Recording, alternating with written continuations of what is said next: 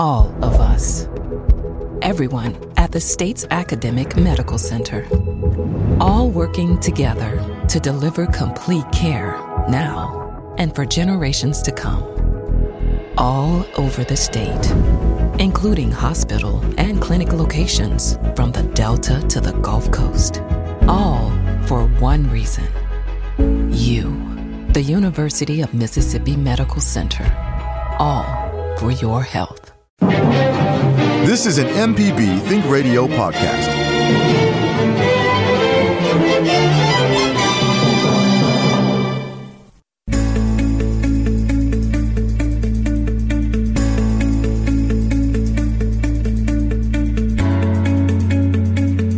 Thanks for tuning in. You're listening to Southern Remedy for Women, where we address issues of health and wellness from a woman's perspective. I'm your host, Dr. Michelle Owens. I'm joined in the studio today with none other than Dr. Allie Brown. And our topic today is healthy pregnancies. So we are going to kind of talk about how to have a healthy pregnancy, talk about some warning signs when things might be going wrong or things that you might need to have evaluated by a physician if you happen to be pregnant. Um, and we'll talk about some risk factors and some complications that might co- pop up during pregnancy. Um, and we'll also uh, do some myth busting. Well, we're all about giving factual information, and we are going to take some of those myths that you might have heard, clarify some of those wives' tales, as always, in an effort to give you the best and most accurate medical information, um, which with which you can help to use uh, to live your healthiest and best life. With that being said, good morning, Dr. Brown. How are you? Hey, Doctor. Hey, Dr. Owens. I'm you, great. You look so cute today. You're like oh, uber radiant. Oh, wow. Yeah. Thanks. I, I, don't know why. You know, I, I taught a exercise class this morning, and I'm probably sweaty. Maybe that's why you're glistening. I'm glistening. Yeah, you're glistening. So when I when I played uh, sports um, in school, my dad used to tell me I always worry. I'm like, but I get so sweaty. He's like, oh, you look your best when you sweat. Oh, so yeah, that was let me the tell thing. You, I must look really good because I'm a super, I'm a super sweater. Like I am not the cute girl at the gym. Yeah, you know, it's one of those things. You're Uh-huh. like a you're you're a teenager and you're like worried about the the wrong things. My dad's like, look, kid, get on the court. Don't worry about the sweating. The sweating is acceptable. That was good Yeah, advice. indeed. Um, so yeah, after he said that, didn't worry about it anymore. I sweated with reckless abandon. Isn't that great? How we just trust our daddies? I mean, Yeah, you know they really are, and th- it's just it's really awesome to to we're daddy's girls. I Mm-hmm. think everybody kind of knows that. Um, but sorry, mom. Um, but but it um, it's really cool to have that relationship and one of the benefits at least in in my life was just having somebody who was kind of always cheering for me and who was very affirming it's really um it's it is a blessing indeed so that being said whoa delta is kind of the, I know it's the thing for for today. I know we're talking about healthy pregnancies and, and we're going to talk Well, about kind part of it, right? yeah it is and we're going to talk about um, the importance or the impact of COVID even on pregnancy. Um, but man. Geez, Mississippi, what's going on? This Delta variant is it's kind it's really Terrifying? It's that be the word? scary. It yeah. really is scary. Um, and you know, as you know, we are we're fully vaccinated, but we are also still mask wearers, and you know, being very conscientious. Especially Guys, now. absolutely. If there's one thing that we have learned is that this thing is not gone. It's not over. Um, so we just want everybody to stay very vigilant in your fight and do everything that you can to stay safe. Um, because this the numbers are really alarming. Um, I listened to um, the public. I'm sorry, the State Department of Health and um, our public health officer, Dr. Thomas Dobbs. They did a, a briefing um, a couple of days ago, and um, just talking about you know how we're seeing these new spikes the numbers are starting to increase you know right before kids are getting ready to go back to school and you know issues with us not having a very heavily vaccinated population like it, the uptake for vaccine has not been very high um, in in our state in particular. I know there are people who are listening to us from from all over um, look all over the country and all over even the world. But um, at least in in our area um, it hasn't really been as high, and so that's another challenge that we're having. Um, but the uptick in numbers has been really, really alarming. I think we were starting to feel a little bit better about things and trying to see, and starting to see some relaxation of some of the previous guidelines. And now all of a sudden, the CDC is dialing it back really quickly. Um, and so we just want to continue to encourage everybody. We will get through this thing together. Um, but please, please, please do what you need to to protect yourself and your families wear your masks, wash your hands, socially distance. That's right. Um, that vaccine yeah. is still out and, there. And yeah, available. and vaccinate. Yeah. And what's happening is what we would expect to happen when not enough people are vaccinated in a population that the prevalence increases and also the virus mutates into different forms and that's what we're seeing with the, the delta virus so it's not that the vaccine is less effective i mean we're starting to hear I, I know myself people who have been vaccinated and have have gotten COVID, and they've had a relatively mild course of it, thank God. But uh, you know those those statistics of the uh, effectiveness of vaccines, you know, it varies depending on the prevalence in the population. So it's not surprising that we're seeing what may seem like a shocking number of breakthrough cases just because the, we know that the prevalence is so high in our community. Yeah. So everyone, please help and do your part and uh, at least wear a mask. Um, but uh, if possible if you want to make the decision. You can still get vaccinated. It's definitely not too late. No, they're widely available. Um, and the State Department of Health um, has really um, made vaccines it, like they are widely available. If They've you are job. in an area where you're having a hard time getting getting a vaccine or you don't know where to where to turn, um, and I'll I'm gonna when we take our next break take a look because there's a, a website that I want to give you guys so that you can find out. But you can also call the your local um, State Department of Health site and um, also ask them. But there is a a very strong effort um, from the public health side to make sure that we have this available um, and that the vaccines are accessible to anyone who wants them. So, just want to let you know that. That is good. That's the good word, Dr. Owens. The good Absolutely. word. So, now on to the good stuff. We are going to talk about healthy pregnancies. But I think wait, pregnant to call in, right? Do you have to be pregnant to call in and ask a question? No, you don't have to be pregnant. Do you have to be a woman to call in and ask no, a question? No. No. But if you've ever been inside a uterus, if you've ever been inside a person's belly, then you can call in and ask a question. Because we've all we are all. As far as I know, yep. look, you know the yeah. those walking among us. Let's hope. The number is one eight seven seven MPB ring. It's one eight seven seven six seven two seven four six four. You can also email us at remedy at mpbonline.org. And I'll tell you, the first myth, the first myth to bust while we're at it is that you shouldn't get the COVID vaccine while you're pregnant, right? This is a myth, correct, lady? So yeah, um, and you know there has been a lot. So and there is actually published information that came out. There was an article in the New England Journal of Medicine that talks about the people who have become pregnant after receiving the vaccine. Hello, that would let you know that it doesn't cause infertility. Yeah, that's another myth. Yeah, and and secondly, that yeah, it does not cause infertility. Let's say that again for the people in the back. Wait, one more time. Can you holler it out? It does not cause infertility. So, for people who have received the vaccine and who've become pregnant, and also for those people who receive the vaccine during pregnancy, um, and so that that data is out there and is available. The vaccine is efficacious, safe in pregnancy. I, I am a high risk OBGYN physician, and we are strongly encouraging all of our pregnant women to get it. This this virus is is very it is a horrible, vicious virus, period. Delta variant, otherwise. It's all this. I mean, COVID in and of itself is a huge problem in pregnancy. And, um, when women actually become when women get infected with covid and they become symptomatic those women have higher they're more likely in pregnancy more likely to be on a ventilator um, and that's when we really start to see complications and there have been uh, COVID pregnancy deaths. So um, the fact that there's this notion that it's better for you to take your chances with the virus that you know could potentially kill you, um, I, I, think is is just not good sense. And what about me. breastfeeding? Um, what about it? Can I'm it I'm a proponent. I'm a proponent for it. Can yes. you get the vaccine while breastfeeding, Doctor? Yes, you can. So you can get the vaccine while breastfeeding.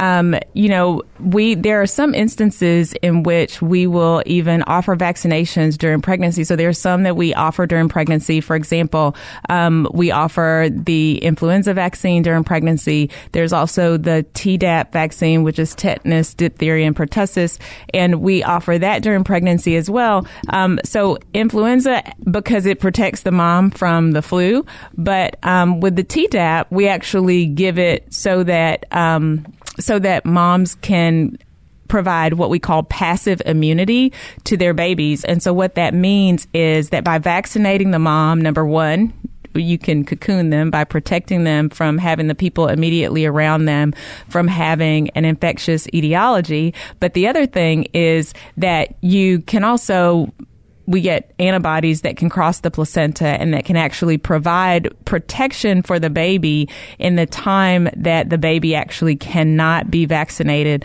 against some of these illnesses. So it's really important. Um, please make sure that you talk to your doctor. Um, there is, like I said, a growing amount of evidence that is out there. Um, we are encouraging people. Like I said, the deaths are not being discriminatory and, and sparing pregnant women. So please make sure that, you know, hey, don't hesitate, don't procrastinate, vaccinate. That's a good rhyme. All right, we've got a couple I'm of feeling a little on rhymey today. Well, I, I hope you have accepted the challenge, Dr. Owens, because we've got you know about forty minutes left for more rhymes. We're going to go to Tom on the phones, who's calling us from Kiln, I think, from Kiln. It's the kill. It's the kill. Oh, thanks. I just I'm a Louisiana. She's from Louisiana. what's wrong with me? Just, just bear with That's her. okay. That's okay. All right. My my question is, you're you earlier spoke of the State Department of Health and children returning to school, and I know that Dr. Dobbs has the authority to add vaccines to the list of required inoculations for children to go to school, and uh, it includes such very devastating diseases like diphtheria and polio. And I'm curious why COVID vaccine has not been added to that list of required school inoculations for eligible children. And um, I was wondering if there's been any discussion about that, and uh, what what do you know? Well, so as it pertains to so, and I think um, Dr. Dobbs might have addressed uh, this at least in part. Um, at the uh, when they did their last briefing, so I will be the first to admit that I do not work for the State Department of Health, nor am I typically involved in those conversations outside of what any other concerned citizen may be by, you know, dialing in or um, participating in their informative sessions. So, from a very high level, as far as the intricacies of what actually is the purview of the State Department of Health and when they can and cannot require or what they, how they de- determine um, when they will make those recommendations. I'm not privy to that process, um, but Okay. it's. But I do believe that it's my understanding that at some point that may be something that's added.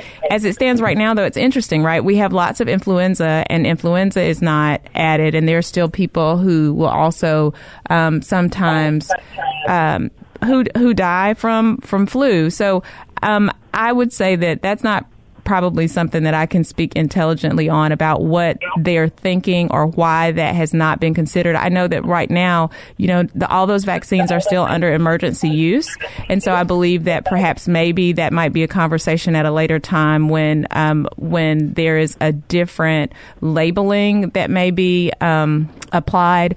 Um, but yeah, as far as why that's not on or what have you, um, as far as a requirement, I don't know. But I will say that when it comes to um, creating requirements for vaccinations, that's something that the public health officials take very seriously. Um, and I mean, because if you think about some of the history behind required vaccinations, there was a lot of discussion about the HPV vaccine and the considerations of including that as a requirement in the state of Texas. And there was a lot of pushback and a lot of public discourse about that consideration. So I do know that it may not always be as simple as it may appear to us. Um, at the at that level because the implications of adding something like a vaccine to the required list is a big step. Um, and just because it's not on the required list doesn't mean that it's not still the right thing to do. But I think that from a public health standpoint, that mandate is probably it's there's a lot more to it than we probably know. Well, I just know that the law states that, that he can add to that list at any time. And I have tried contacting him to get an answer to my question and have had no response at all. So um, maybe it's just up to people to push. I mean, obviously, it would increase the vaccination rate if children were vaccinated, and it would prevent children from perhaps infecting their parents, and they would see that it's also a safe thing to do. I don't know, but I thank you for your response. No, and thanks for, for raising the question. And um, you know, Dr. Dobbs is um, is a person who I would consider a personal friend. And don't feel don't feel um, offended because he hadn't returned my calls either. I think he's been a little preoccupied. Um, bless his heart. But um, but I do believe that the folks who are working on behalf of our state on the public health side are really like doing their best and they're trying to be very thoughtful in a time when there's lots of information and lots of things that are changing. Um, so just kind of hang in there and look i will i will actually also try to forward your request on to see if perhaps maybe we might find a little bit more out about the intricacies of what they're doing in that regard. Yeah thanks for that very uh, well, thoughtful question and call tom. no problem. Thank you for having this show. Bye bye. the number is one eight seven seven MPB ring. That's one eight seven seven six seven two seven four six four. Call us with any questions or comments, really about anything. We are talking about healthy pregnancy, but we are here and we're ready to take your calls. Staying on the phone lines, we're going to go to Louise, who's calling us from Winona. Hey, Louise. Yes. Hi. What's your Good question? morning. Good morning. Yes, I am. I just want to clarify something. I heard something on the uh, radio this morning about the the ones that had already had the vaccine still need to wear masks with the uh, variant, and I'm a little confused about it. So, um, so I I would think that, you know, the concept of wearing a mask is really about minimizing the spread. And here's the thing. We, I think, and we've, we talked about this a few, I think, uh, on a couple of shows in the past. Um, there's, talk about myth busting. I think there was a perception that, that people were confusing vaccine with number one, necessary immunity and number two with cure and it was neither of those things um, and from the very beginning um, and I know that that we were desperately longing for something that would be that kind of panacea, like the the absolute end of it all. Um, but but it really wasn't realistic, and that's not what our vaccines are have done. And just like Dr. Brown said, she's talking about you know what does that mean with how much there is that's in the population, et cetera. But but the vaccine itself um, was in the the primary benefit is that if you got if you did contact contract COVID after being vaccinated, that you were less likely to experience severe disease, right? Because you primed your immune system. Your immune system has the ability to respond and fight in a way that it wouldn't have if you were vaccine naive. Number one. Number two, they found that for a lot of people who were exposed to the virus after receiving the vaccine, a lot of those people like would not get sick, but they didn't know in the very beginning whether or not it really had an impact on the ability of the individual to transmit the disease in the first place. And so I think, again, as we are continuing to move through this process, we are continuing to learn more. Um, now they're calling them breakthrough cases or what have you. In my in my mind, it's no different than I think we all had a friend who had chickenpox when they were little, and they say, "Oh, you'll never get it again because you had it once," and then somebody would get it again. Um, and so, even with vaccinations, vaccinations don't mean that you will not get the disease. It just greatly decreases the likelihood that you will have a reinfection. And if you do have a reinfection, the thought is that you would have a much less severe form of the disease. It so, won't be as bad as the one that has not been vaccinated. Absolutely. And so the concept of wearing wearing masks and all of those things just allow for what we know are the limitations of vaccines. I think the difficulty in the pandemic with everybody being so concerned and this rapid rise of deaths and the changes in this virus that we'd never seen before is that, yeah, your natural tendency is to want to find the cure. Like you want that thing gone and knocked out for good. Um, and in actuality, that is not what's happening. And even with the vaccines that we have available, I mean, it is yet another tool to try to get this thing under control, but it doesn't mean that everything goes away. And so I think there were some people who believed, well, hey, I'm fully vaccinated, so that means that COVID can't get me. And I heard several people say that. Absolutely, I had questions. Mm-hmm. Mm-hmm. Yeah, and so I and those are kind of the nuanced portions of this vaccine story that again, it's not perfect. And that's why when you hear people talk about this, people are saying it's one tool. It's one tool. Yeah. It, it, doesn't negate the need for other things. And the fact that there were some relaxation of restrictions wasn't based on the fact that the vaccines were curative or that people were entirely immune, but just because of the decrease in risk that was associated, those things were considered reasonable. With the Delta variant and how we are seeing this particular strain affect people, the CDC is saying, hey, let's just be a little bit more cautious right now until we see how this is going to play out because we've learned so much about this virus in the course of the past year to year and a half. And I think that as we're seeing with the Delta variant, there's still a whole lot more to learn. Well, I, well, I noticed, I noticed it's hitting the younger generation now. And I've also noticed that, like, when you go to, like, Walmart or something, they have a sign on there. If you've been vaccinated, you don't have to wear a mask. I mean, I, I think like, a lot of issues. I think a lot of folks who have not been vaccinated also aren't wearing masks. Um, which thank you. So Say this, it. This disease doesn't cause truth. you to have, um, you know, uh, splotches on your face or something. We can't tell, right? So, right. Um, mm-hmm. I think as things got relaxed, it, it was important to remember that those relaxations and recommendations were for vaccinated individuals, and I'm not sure that that's exactly how the public took that. And another thing regarding just populations, you know, the vaccine on a personal standpoint for an individual is everything Dr. Owens was saying about decreasing your risk, et cetera. But we really have to get to a certain percentage of the population being vaccinated in order to see those benefits on a broader scale. And that so it's not surprising together with the unmasking and with the lo- relatively no- low numbers we're having here in Mississippi, it's really not surprising. Biology wins in the end. It's not surprising that we're seeing an increase in cases, unfortunately. Yeah. And I mean, that's just said, science. They also said, I was listening on the Newsmax, they also said that this all should go away by the end of September. How do they know?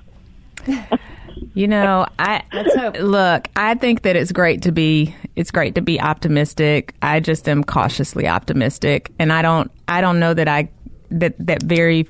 I don't know that there are very many people who feel confident right now in making predictions about the behavior and the life course of this vac- of this particular um, virus um, in this particular time. I just Louise, don't. thank you so much for calling awesome. with those clarifications and questions. Very important points to make. We're going to take our first break of the hour, and we'll be right back with all of your questions and calls at one eight seven seven MPB ring. That's one eight seven seven six seven two seven four six four. We're talking about healthy pregnancies, but we'll talk about COVID. We'll talk about your shopping list, whatever you want. Look, give us a call. Southern Remedy for Women.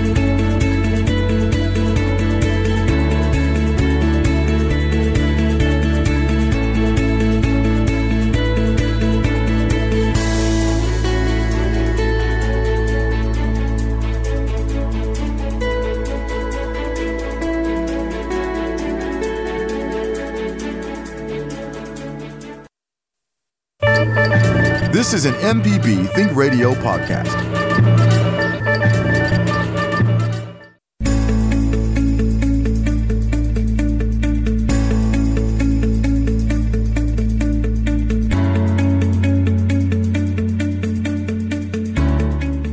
Southern Remedy for Women on MPB Think Radio. Ow! I'm showing a wound. I have a headphone wound. You guys, I mean, she was attacked dangerous. by the headphone. This is dangerous business we're doing here on Southern Remedy for Women. You know, these headphones can attack you. No, just kidding. But anyway, How in I the digress. world? I- I'm, I'm very clumsy. Disclaimer. takes a special kind of person to get eaten that. alive by a headphone. I am that. Thank you, friend.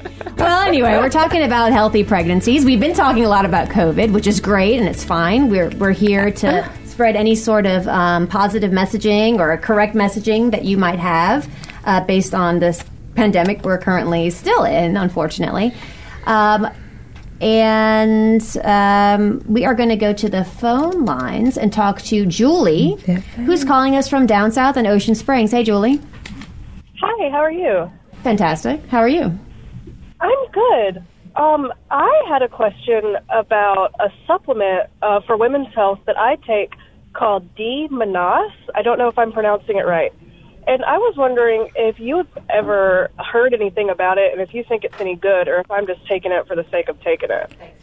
So it's called what again? Um, D Manos. It's like M A N N O S E. It's um, it's derived. Oh, from mannose. Okay, gotcha. mannose. Okay. Yeah, so the D talks about like whether it's right or left-handed right. This is one of these um, sugars and attached to an amino acid or something like this. I'm I'm having the sweats just thinking about biochemistry, Dr. Owens. I have to say that was not my favorite class in medical school. yeah, yeah, it's yeah. it wasn't mine either, but you know, but we got through it. So, Julie, what are the purported benefits that you're taking this supplement for? Um, I have frequent UTI, and I've seen that it's taken. Maybe it's helped a little bit, or it might just be my head saying that it's helped a little bit. And so I was wondering if you've actually heard of any benefits, or if I'm just in my own head.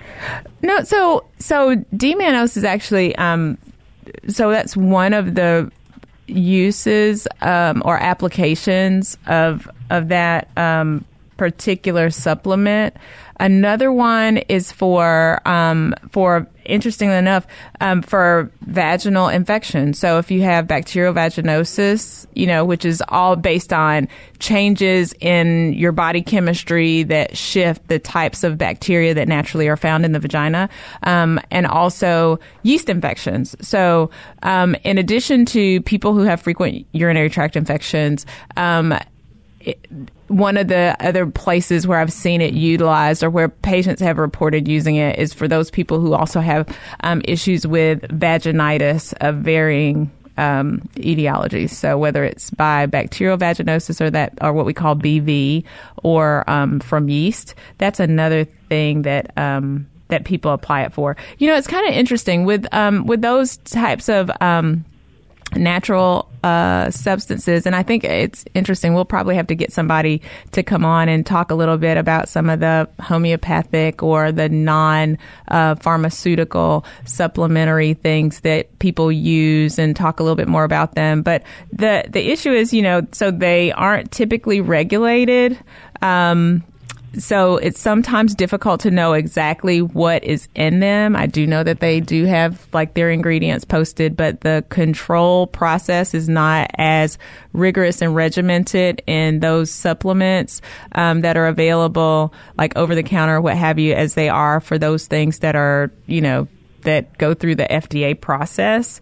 Um, it's not something that that I specifically recommend, but I do know people have used it. It is not something that appears to be harmful, but what I would say is if that's you know it's it's no different than some people who prefer cranberry juice or you know some of those other non-medicinal um, Preventative or substances or I, I'm just trying to find the right word um, that might help to either keep them from getting urinary tract infections. I don't think that it's a really good um, treatment though. So it's kind of better for prophylaxis or for keeping you from um, having issues as opposed to uh, being something that I would recommend or say that would be a good application for treatment. If you feel it's working for you, Julie, as long as it's safe, and an important thing is when you go to your physician, that you make sure you disclose that you're on it. When they ask you what medications you're on, sometimes people don't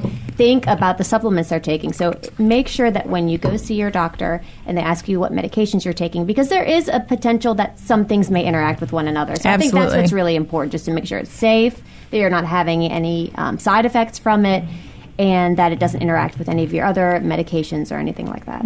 But uh, you say it's working for you, so look. Well, I really appreciate this. It's just fifteen dollars a bottle, so I was wondering if it was really worth it or not. Yeah, you know, th- so th- and there have been some studies that have looked at this D-mannose, and I I will say that while I'm aware of the findings, I have not looked at them in depth to be able to tell you about the quality.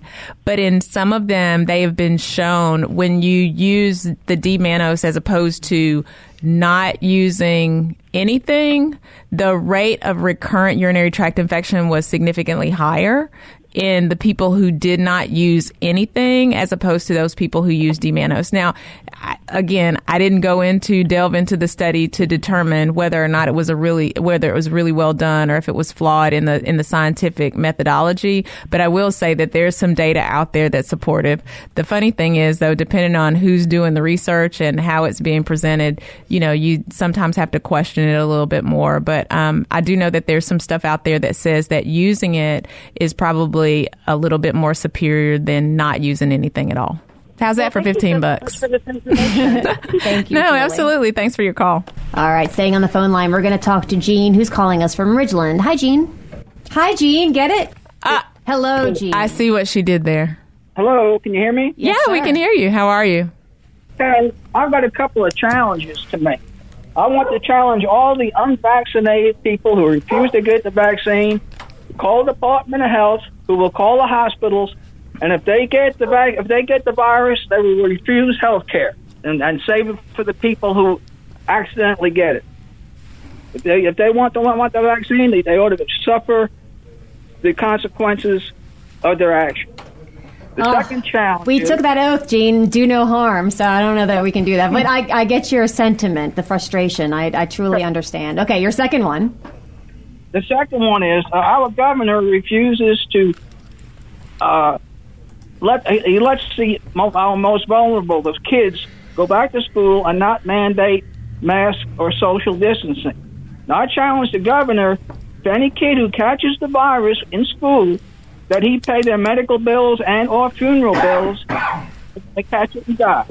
It's his fault for not uh, say uh, protecting our children. And that's that's that's my story, and I'm sticking to it. Well, Gene, um, we appreciate your um, your listening and your patronage of the show. Um, I think you know what you said just kind of illustrates. I think some of the some of the frustration that people have with the way that they are seeing this thing um, take place. I think you know it's very difficult. I think being a governor of a state is a hard job, um, but I also believe that um, we need to be very careful as as citizens to be able to know the difference between politics and and science.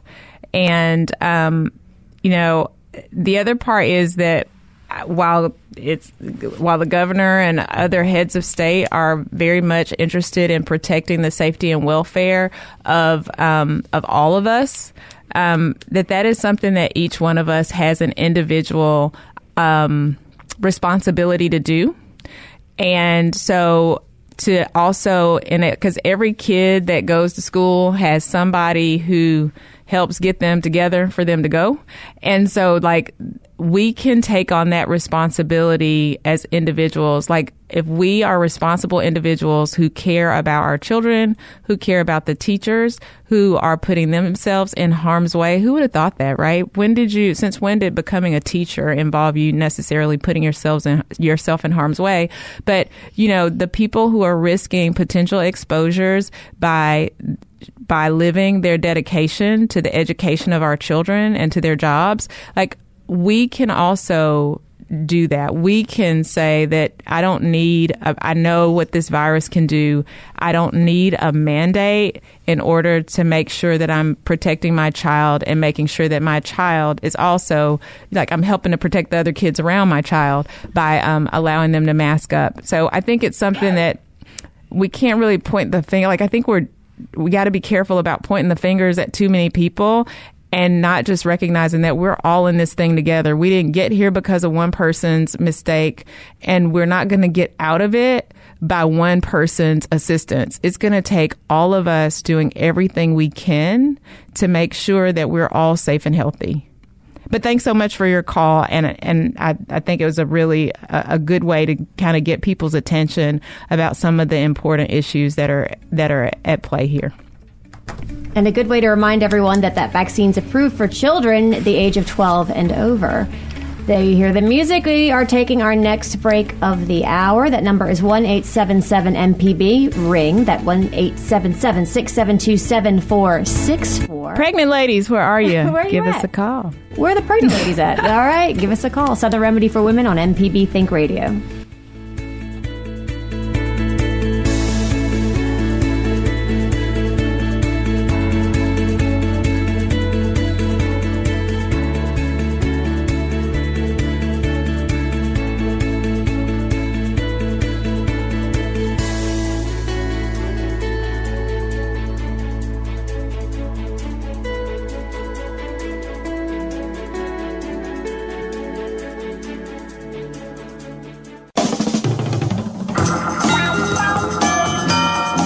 Is an MPB Think Radio podcast.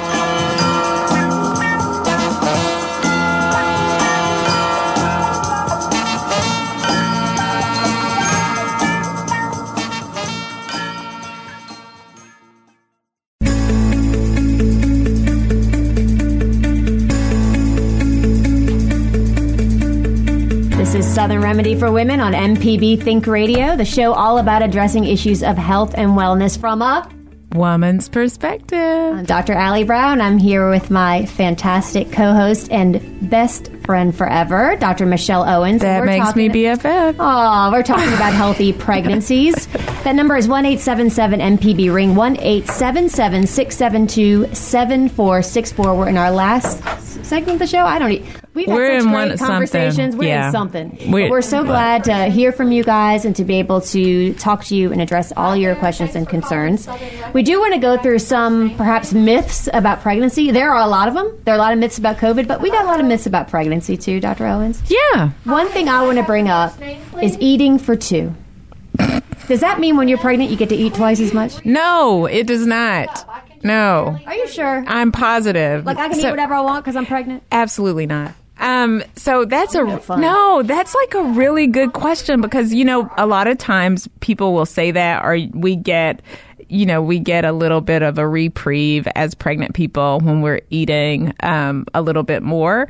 But in actuality, the requirement is really only about an extra 300 kilocalories per day. So it ends up being roughly about an hour, uh, roughly about what the equivalent of one extra candy bar a day is the whole extra, extra caloric requirement or need. That's surprising and sad. Yeah, it is. It's a it's a bit it's a bit um, less than what many people may believe. I think. Um, yeah. So the concept of eating for two. So yes. Um, so, so another interesting point.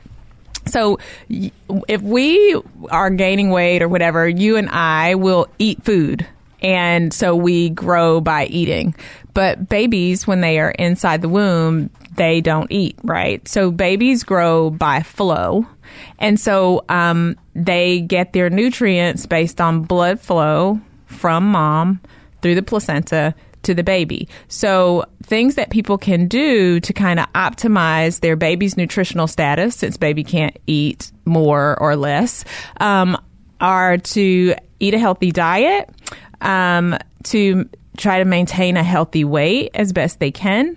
Um, the other thing is to, if you have um, problems with blood pressure, etc., making sure that your blood pressures are well controlled.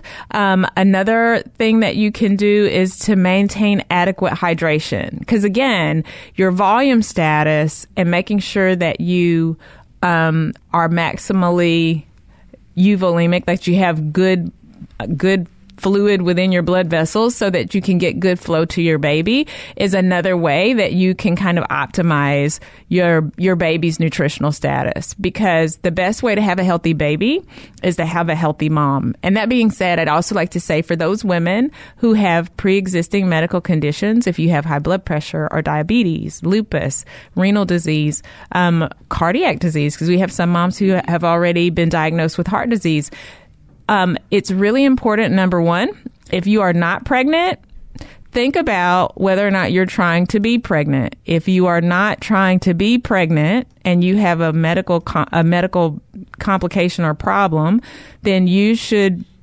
be on some kind of plan to prevent pregnancy. Because ideally, if you are a person with a medical complication, what you would want to have happen is the best shot for you to have a good, healthy pregnancy is for you to have that medical condition optimally controlled prior to the onset of pregnancy. Pregnancy is a great motivator for moms to do what's right with their other medical conditions, but it's way better for your baby and for you if you do that in advance and plan your pregnancies. So for my women who are out there who have medical problems and who might be thinking about pregnancy, optimize your medical problem first, then be pregnant. Number two, if you have medical complications or medical problems and you are not on some type of contraception, then you need to think about whether or not you should be or ask your doctor about it because a lot of times I see women who will they just weren't thinking about it. And or they have heart failure and they get better. And then the minute they feel better they play around. And next thing you know there's a baby. And then they're like holy smokes i have a heart condition. I didn't i was not trying to have a baby. And then you have to deal with well, what's the status of your current health situation and how's that going to impact a pregnancy? So it's really important just to remember that that is always an opportunity and if you're not trying to have a baby, there are lots of wonderful ways for women not to be pregnant if they don't want to be.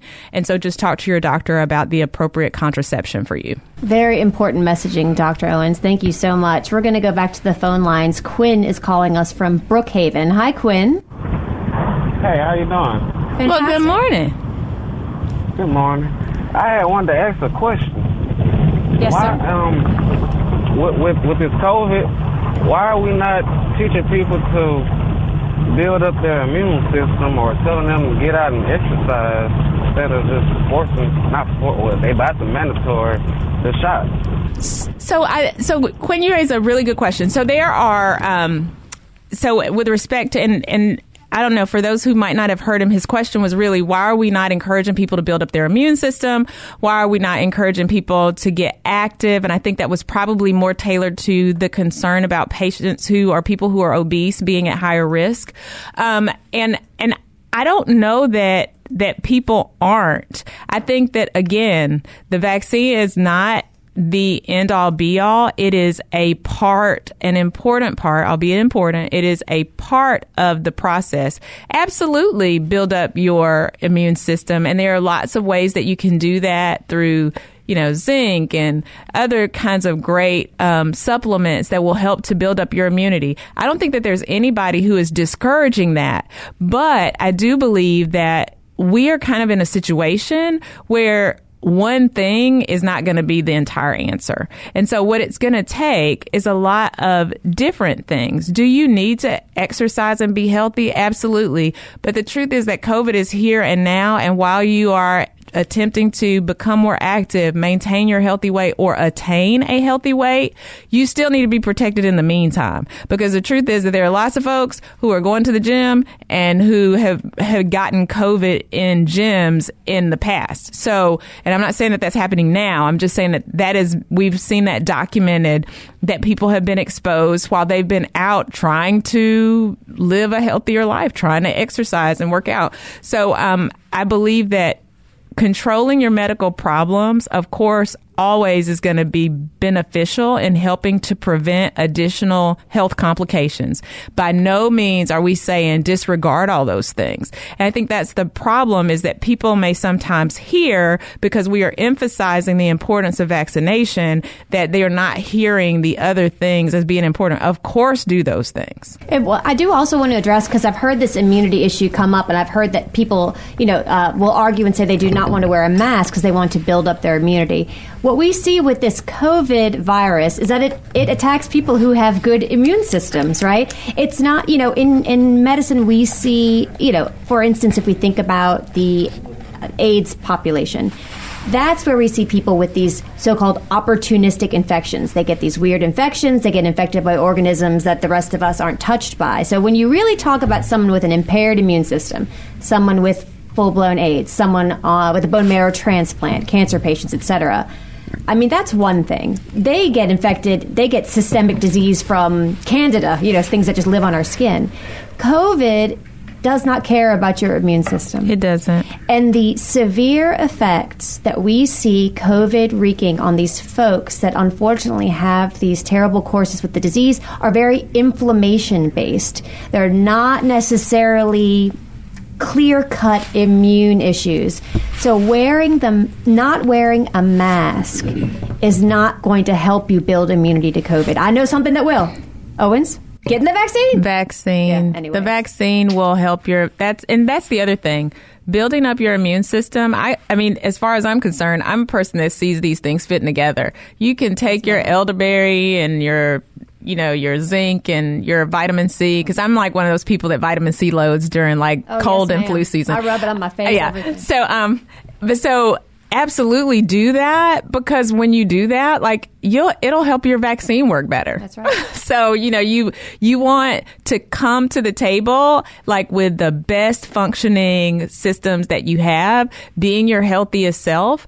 And that vaccine is intended to augment that. It's not intended to be the Instead of, only right. yeah and it's not the only these things aren't exclusive like there's nothing that says that you can't do it you you can have it all you can have it all Oh, Quinn, you can have it all. Thank you so much for your call. yeah and for raising awareness to some of those other things that people need to be mindful about that will also help them to to to win in their battle against this disease All right, Dr. Owens, I have a question that's come in that combines together the subject of COVID and healthy pregnancy. So we have a listener that's asking Can having COVID 19 shortly before getting pregnant affect the course of your pregnancy? How long should you wait if you're planning a pregnancy and had COVID? I don't know that we have a lot of data on that, but what would be your recommendation? Yeah, so so there's not um there's not a a strong evidence-based guideline on the duration of time that one needs to wait um, after um, having been infected with COVID. Um, that being said, I mean, I think you know once you get over your period of acute illness, and some people will not even have that right? Um, but I do believe that like after you've gotten over your period of illness, if it's two weeks or what have you, you know, and then see what's what happens after because there are some people who have been infected with COVID or who've been COVID positive and they have still struggled for some period of time after they have been diagnosed. And so there are some people who don't go back to normal. Um, they have an alteration of their baseline. They have a new normal that's established for their bodies after having had COVID. Um, some people don't get their sense of taste back fully. Some people don't get smell back fully. Other people have, you know, respiratory issues. And so we're still learning about these what they call long haulers um, from the COVID infection. But I would say that again, the healthiest, the way to have a healthy baby is to have a healthy mom. So once your health status has stabilized, um, then it is fine to go ahead and to um, to achieve pregnancy. Good answer there, lady. Healthy mom, healthy baby. She says it all the time. all the time. so true. Plain, it's it's real simple. It's not rocket science. Um, you know, the way that you're gonna that baby is so dependent upon mom and mom's internal environment that if you optimize that environment, that's going to make that place optimal for baby. Um, and if it's not an optimal environment, then baby's going that that little baby's vulnerable. And um, so, you know, the good thing is that there are folks that are out there to tr- that are trained to help take care of women who have complications in pregnancy. I see Um, one right across from me right so now. if you're one of those folks and it kind of hap- popped up on you, don't worry about it. We can we can fix it. But it's a whole lot better if um, if it's planned and you kind of have an opportunity to get ahead of things by getting yourself in the best physical condition that you can before achieving pregnancy. I hear some music, Dr. Owens. I think you're ending it on a very good and informative note there. Yeah, thank you guys so much for all of your calls, comments. Um, You know that means it's time for us to go. Southern Remedy was produced by Jay White. Liz Gill was our call screener. You guys might have heard. We for uh, Allie Brown. I'm Dr. Michelle Owens, and we'll be back next week, same time, same bat channel. Here, Southern Remedy. NPR's here now is next on MPB Think Radio. Y'all be safe now. You hear?